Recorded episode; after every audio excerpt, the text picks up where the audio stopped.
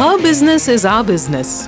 Gayatri and Aparna looking at women entrepreneurship beyond funding, sharing expertise, experiences, and tools to grow your business.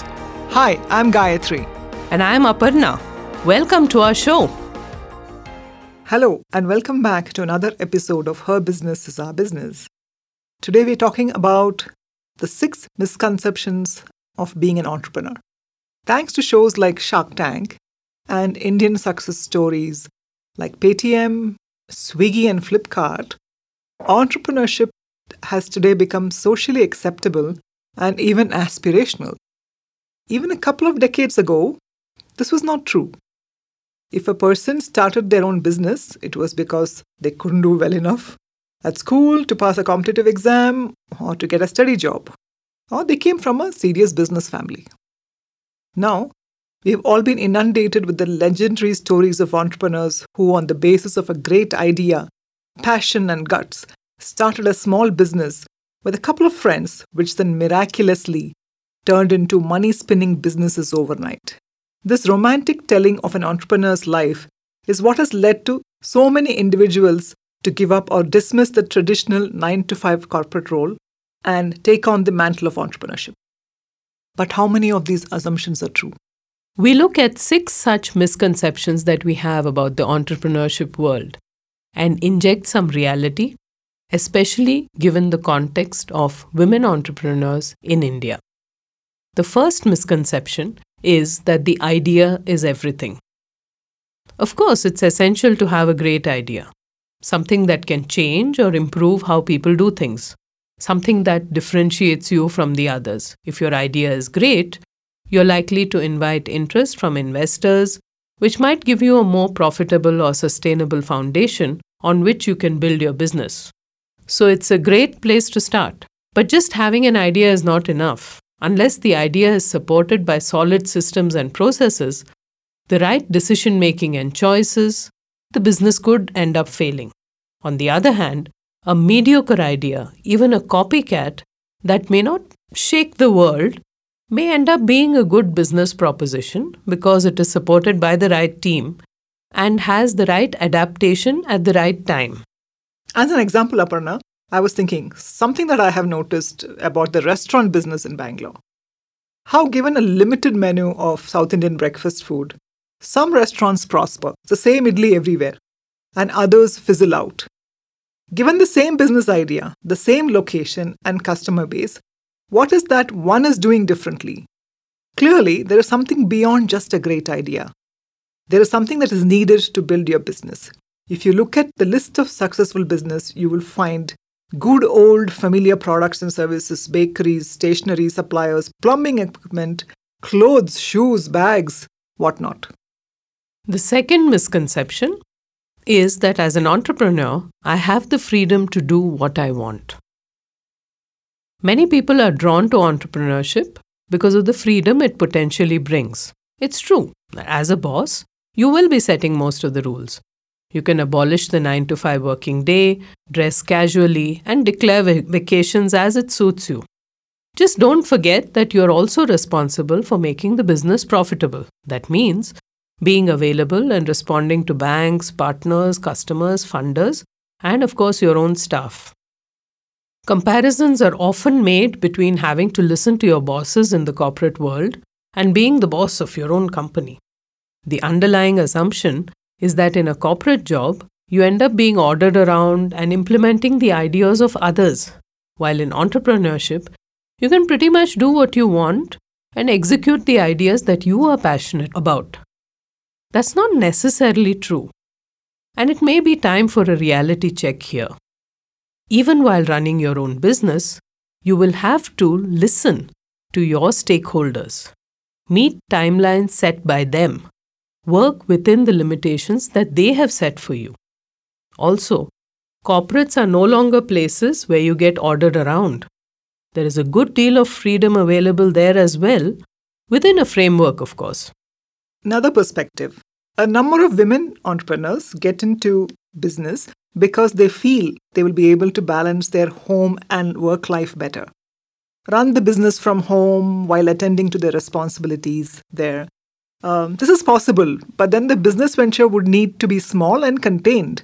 For example, a home based business like baking, medical transcription, or some such. Uh, it would be for a limited clientele. Uh, we were listening to an interview on radio recently, and a woman entrepreneur who runs a hotel business was being interviewed.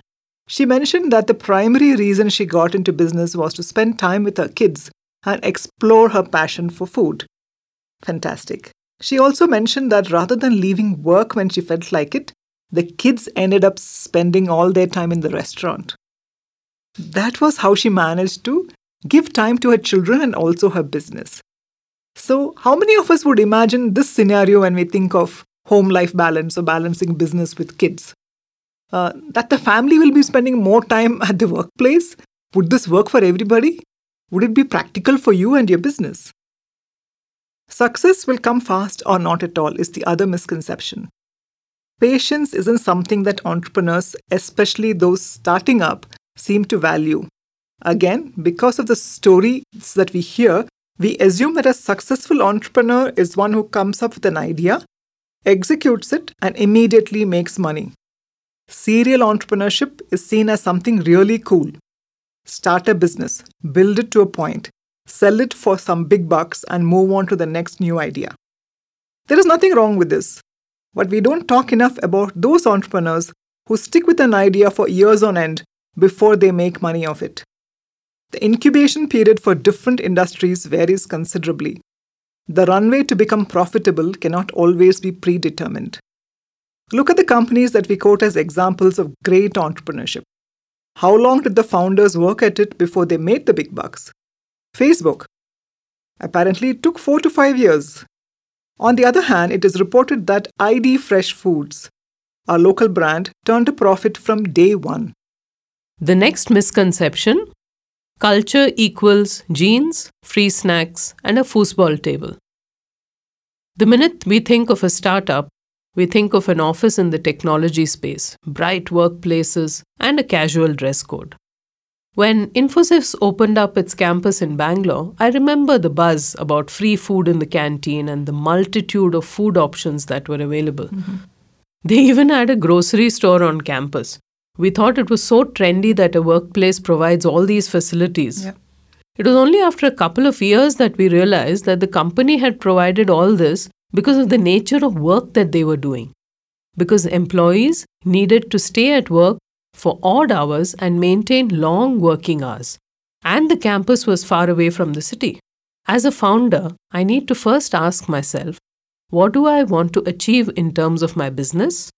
What will that require from my team? And then think of the kind of culture I would like to have in my workplace. So you might end up needing your team to come into work every day from 9 to 5 for the first couple of years. If that's a business requirement, then that's okay. There will also be different roles and functions in your organization. Not all of them will need to work the same hours or even have the same culture. So, this vision of a cool workplace may not materialize. Next, I want to talk about this word called disruption. Disruption is seen as a virtue in the startup world. Of course, disruption is a necessary step on the way to innovation. But you can't disrupt away everything. Like relationships, basic human rights, compliance to legislation, to name a few. Getting people on board, working with stakeholders, and so on requires you to adhere to structures and play by the rules. While disruption may be a virtue that forms the core of your business, it doesn't mean that disruption is the only way to run your business. Like in culture, ask this question Where and how does disruption support my business objective? Example In industries where contractors were not used, does it make sense to include contractors or make contractors the core of your business? Garment industry. Yeah, it does make sense because you can distribute the work across contractors. But in a high security business like finance or jewelry, it may not work. Sometimes local laws may not allow for contractors to be employed. In these scenarios, using contractors, though disruptive, would not be a smart way forward. The last misconception we are addressing here is that startups means funding.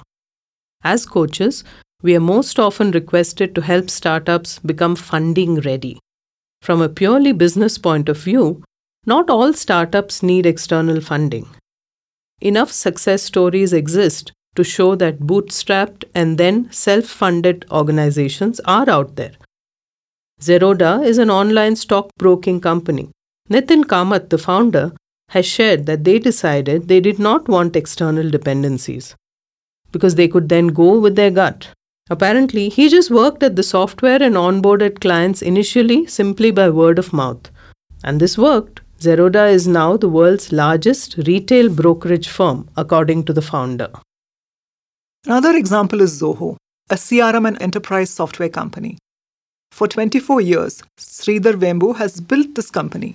Based on his experience, he says that it is important to raise capital to build a business However, it creates an illusion of immediate success and thereby an unsustainable ecosystem.